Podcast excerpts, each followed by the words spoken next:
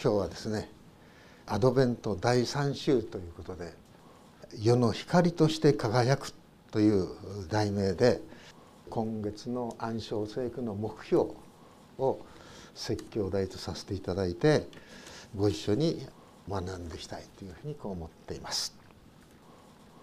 この8章の12節イエスは再び人々に語られたっていうんですね再び人々に語られた。それはどういうつながりでそういうふうに言われているのかと言いますとヨハネの福音書の7章7章のところでイエス様がですねカリオの祭りにガリラヤからエルサレムにこう出ていくんですけどもそしてカリオの祭りの時に人々との話会話がですねどうであったかということが詳しく書かれています。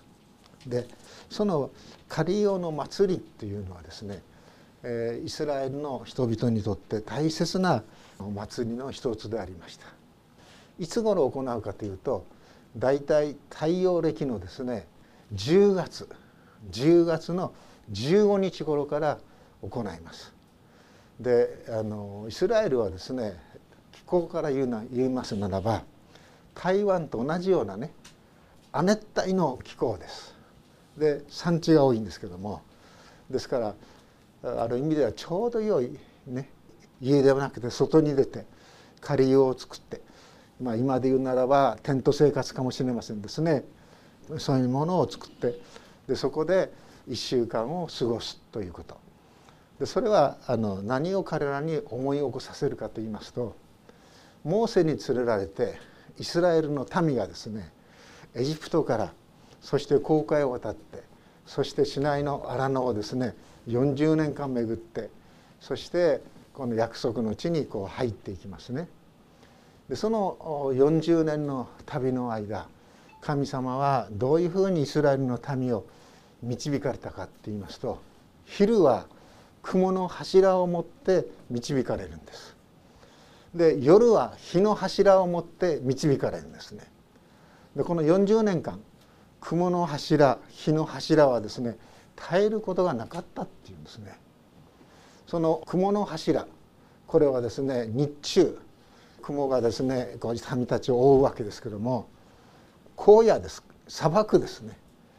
砂漠のところに太陽の日差しがですねコンコンと降り注ぐともうその地方の熱はですねものすごく上がってしまいます。でもそこにこう雲があるとですね雲が光を遮りますからそれほどは上がらないんですね。そして夜はですね荒野では本当に冷えます。キューッとこう冷えてきます。ですから荒野を旅するということは気候の寒暖がとても大きいんですね。本当に難しい旅であるんです。でその旅をですね主なる神は40年間イスラエルをこう導かれるということですね。でそれをですね思い起こすためにカリオの祭りがエルサレムで10月の中頃から1週間ぐらい開かれるということですね。でそれはまたイスラエルの人々だけじゃなくて私たちに何を示唆しているかというと人生は旅だということです旅から旅へ人生はですね歩んでいくものだっていうことですね、えー、ですからあまり荷物をですね多くしない方がいいと思うんですけども、えー、私も今のところに住むまでですね落ち着くまで1617回旅をしていました。引っ越しずっとしてましたね。で引っ越しの旅に本がねあの本どこ行ったかしらっていうような具合になってしまうんですけどもですから人生旅ですね。それともう一つ私たちがこの地上では気流者だっていうことです。聖書が私たちに教えている。人間は旅から旅に出ていくものだしこの地上では気流者なんだっていうことですね。それを踏み越さないようにそれをしっかりと内側に保っていく時に私たちはある意味ではいろんなものにですね煩雑されることなく平安に歩むことができるのではないかと思うんですね。でそうしてこの狩色の間にこのエルサレムのですねところにですね大きな何て言うんでしょうか食台ろうそくの油をね灯すところがこうあったようです。ですから夜になるとですねその明かりが本当に明るくてエルサレムの町の隅々のところにまでその明かりは届いたということのようですね。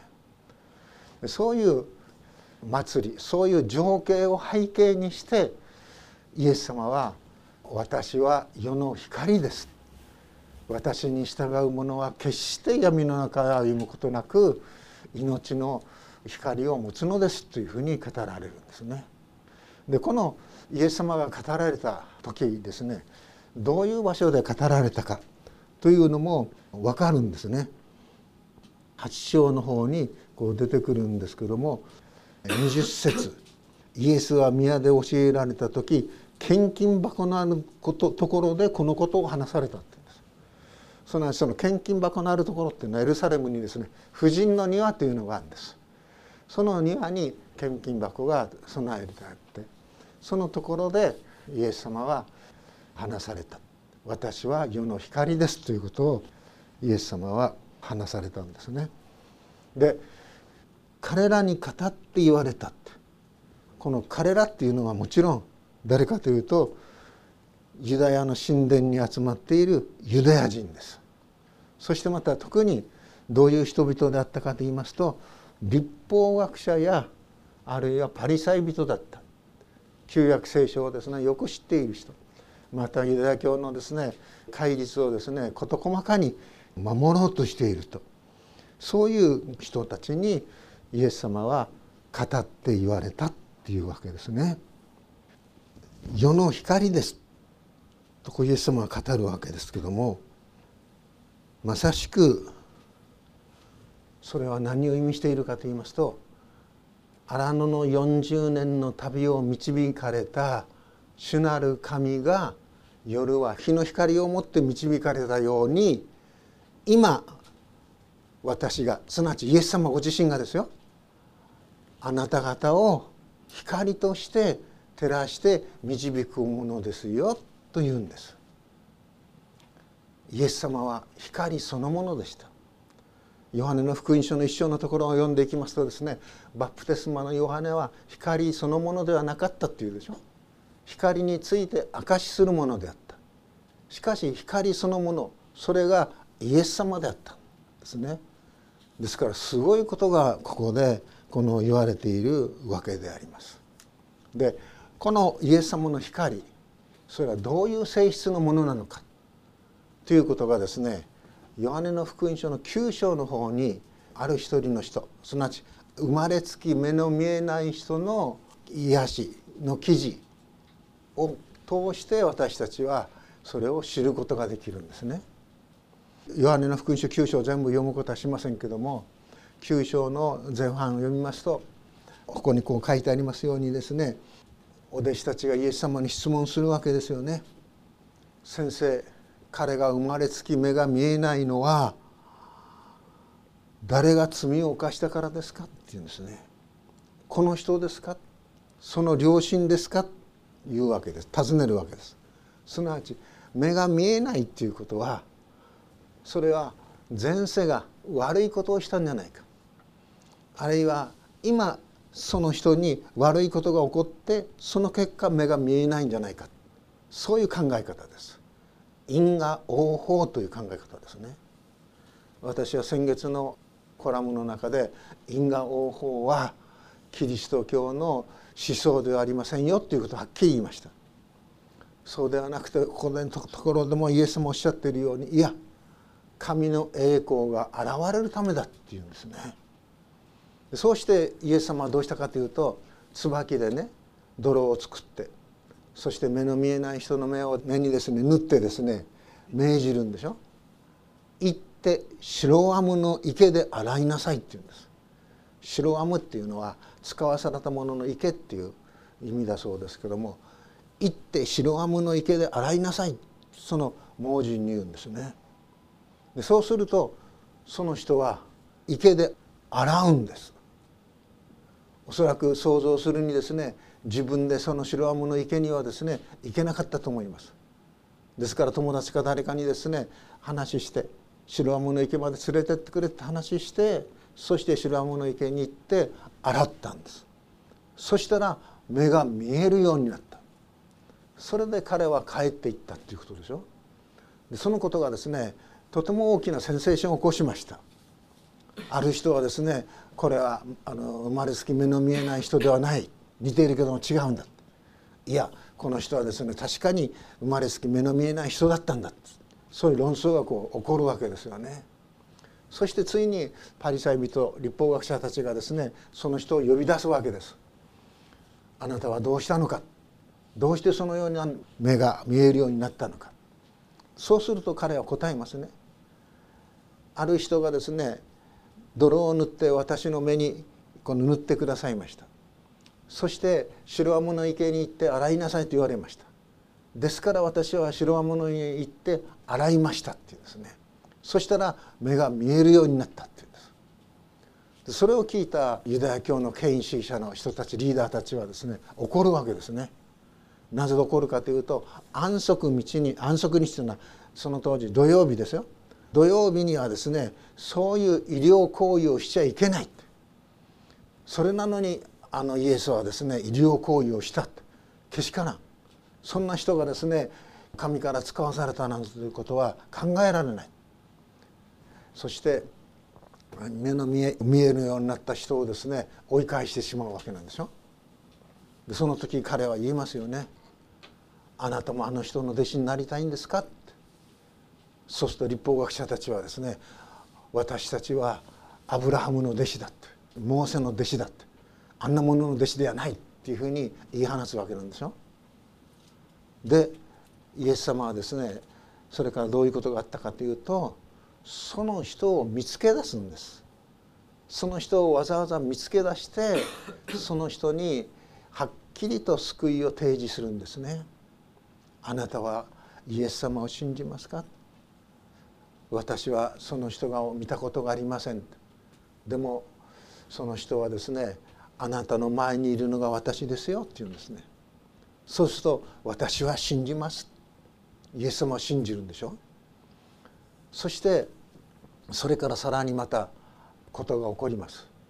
私が来たのは 目が見えるものが見えなくなり目の見えないものが見えるようになるために来たんだって言うんですね。そうすると立法学者たちパリサイ人たちは怒るはずです。俺たちは盲目かって言うんですね。イエス様はこう言います。あなた方が私は目が見えると言い張るところに罪が残るんだって言うんですね。見えるって言うんですね。分かるって言うんです。自分がどこから来たのか分かる。自分がどのように生きるべきかも分かる。自分がどこに行くべきかも分かるんだ。何もイエスをですね必要としない。イエスに教えてもらう必要は何もない。私はやっていけるんだっていうことでしょ。それでイエス様はね致し方ないなというような考えであなた方が目が見える言い張るところに罪が残るんですよって言うんです。すなわちイエス様の光というものはどういう光かというと私たちの心の内側を心の目を開かせる光なんです。イエス様の光というのは私たちの心の内側を本当に開かせるそういう光なんですね。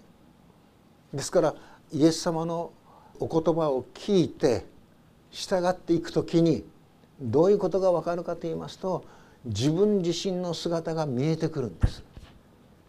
イエス様の言葉を聞いてもですね聞きっぱなしであってはですね自分の姿が見えません。イエス様の言葉を聞いて従っていく時に自分自身の姿が内なるものが見えてくるんですね。たとえどんな問題あろうと。でもそのイエス様の光に照らされて見えてきた自分を私たちはイエス・キリストがこよなく愛しておられるのだということにも目が開かれるんです。罪の増し加わるところ恵みも癒ませりっていうのはそういうことですよね。イエス様の光に照らされてねそして自分というものが見えてきた時失望するかもしれない落胆するかもしれない。でもそのイエス様の光に照らされた自分を神はイエス様はですねことのほかにしてくださるんです。私の目にあなたは尊いものだとも言われるでしょ。そういうことですよね。それがイエス様の光の性質です。人々の心の目を開いて人々が自分自身についてはっきりと知ることができる。罪人であることを知ることができる。でもその罪人を本当に命を捨ててまで愛されるお方がいるということも知ることができる。そして光はですねどういう性質を持っているかというと人々を照らすでしょ。どういうふうに歩んでいるかわからない時に光があるとですねその道がわかるでしょ、え、私の家はですね駐車場まで行くのに5段階段があるんです。ですから夜はですねこの光がないと階段を踏み外してですねそうになって危ないんですね。でもある時ですね光を太陽電気かなんかつけてくれてその前を通るとですねその階段がパーッと光るんですね。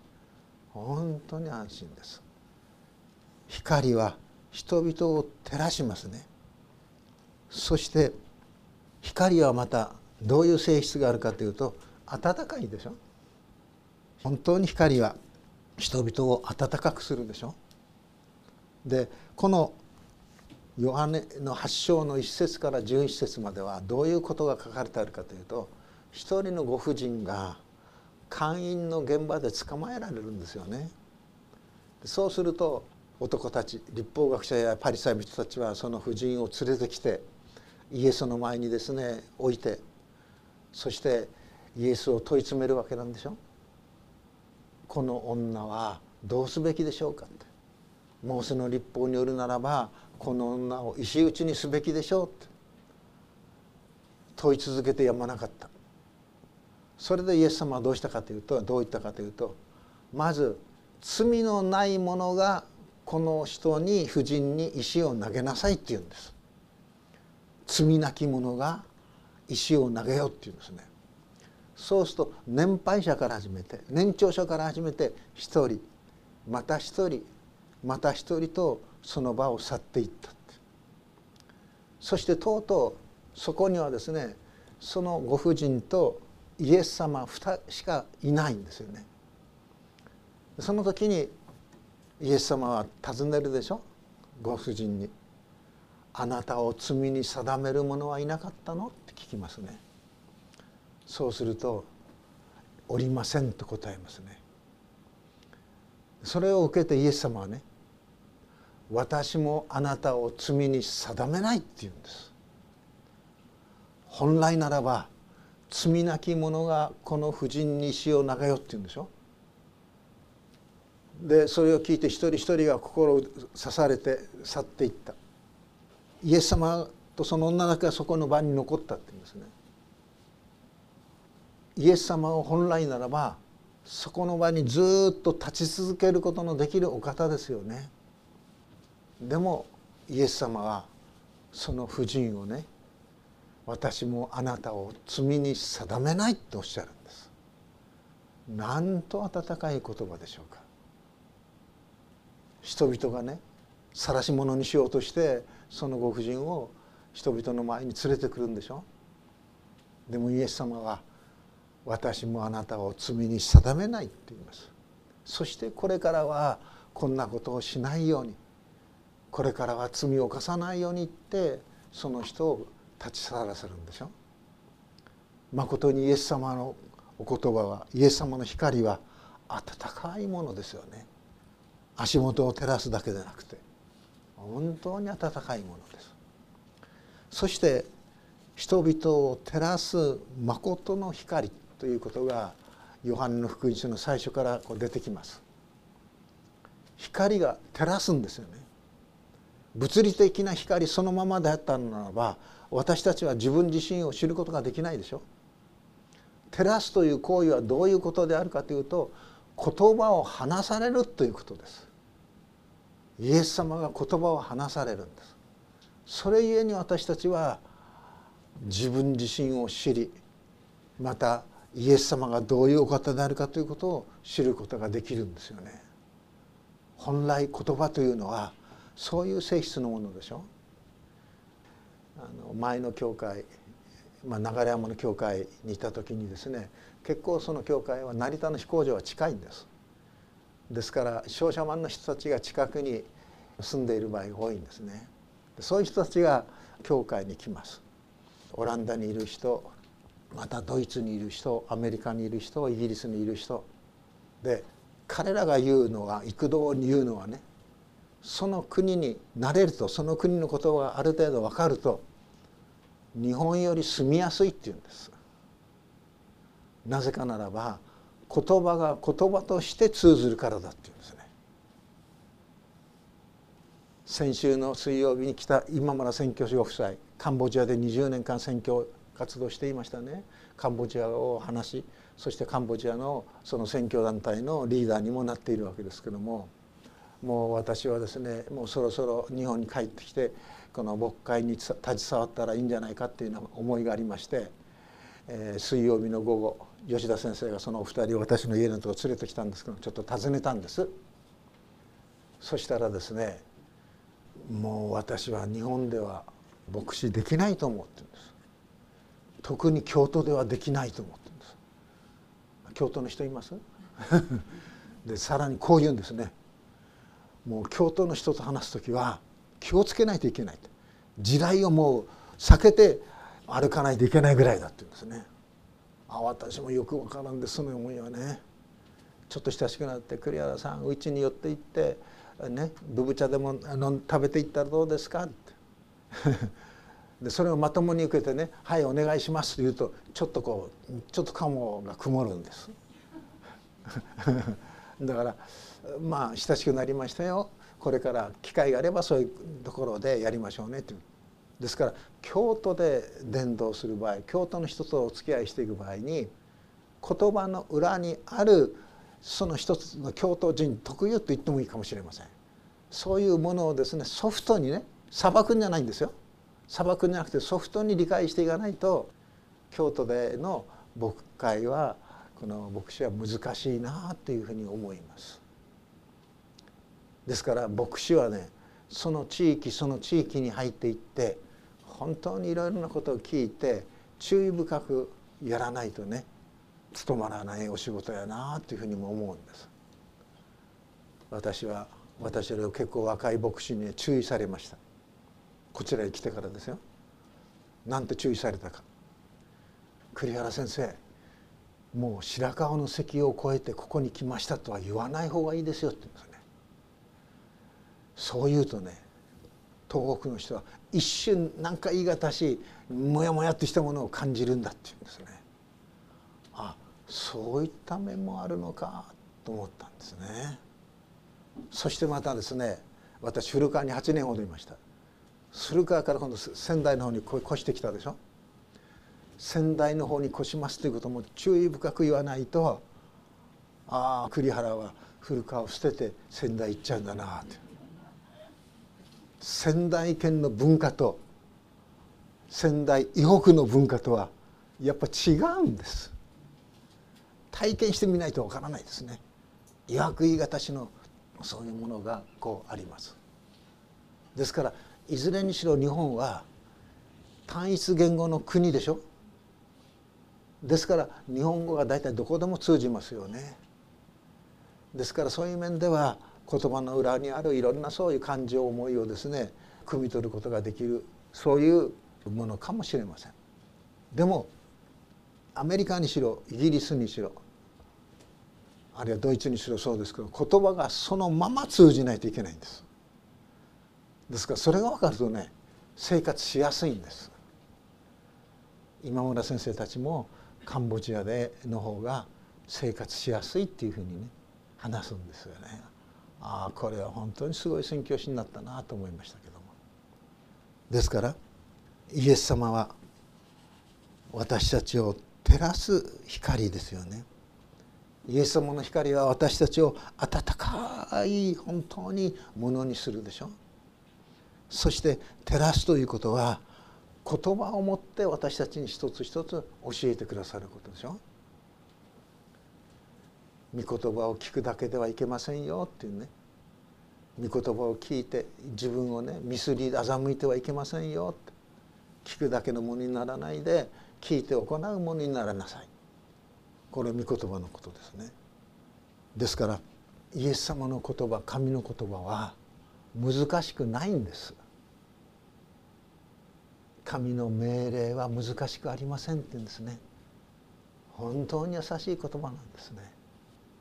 誰でも聞いて心と思いと力を尽くして主なる神を愛してまた自分を愛するように自分の隣にいる人を愛していく仕えていく。それが私たちキリスト者の生き方でしょ。そしてその私たちと共にイエス様は追ってくださるいてくださるということであります。暗闇の中に置かれても決して私たちを恐れることはないんですね。イエス様に従う者は決して暗闇の中を歩くことはないんです。むしろ命の光を持つんです。命の光っていうのは何かというとそこに喜びがあることでしょ。そこにありがとうという感謝があることでしょ。そこにまた神様に向かって祈る祈りがあることでしょ。それが命を持つということでしょうね。このアドベントの季節いよいよ私たち光を本当に自分のうちに受けて輝かせていけるものとなりたいと思います。でもその光はね使い方気をつけないといけないんです。鏡持つでしょ？鏡持ってですね2階か3階の校舎からですねこの校庭に遊んでいる男の子たち友達でその光でピャッチッチッそれに照らすそういうこう遊びみたいなのがあったでしょ。そのクルンってしますよね。その光はその鏡は自分の方に照らすんです。するとそこに自分の姿というものがこの映し出してきますね。映し出されたその自分。それを主はことのほか愛していてくださる。喜んでいてくださる。それを受け止めて歩んでまいりましょう。祈ります。天の父なる神様まさしくアドベントに入りました。今日は第3週を迎えます。講談の前にもろうそくの火が灯されております。どうか天の父なる神様私たちがイエス様を信じていただく光それはろうそくの炎のように心もとないものかもしれません。でも主よあなたは折れた芯を持っているろうそくの灯火を消すことはないと言われました。そのような本当に主の憐れみの中に私たちの生きかつ歩みゆくものとさせてくださるようにお願いを申し上げます。尊き主イエス・キリストの皆によって祈ります。アメン。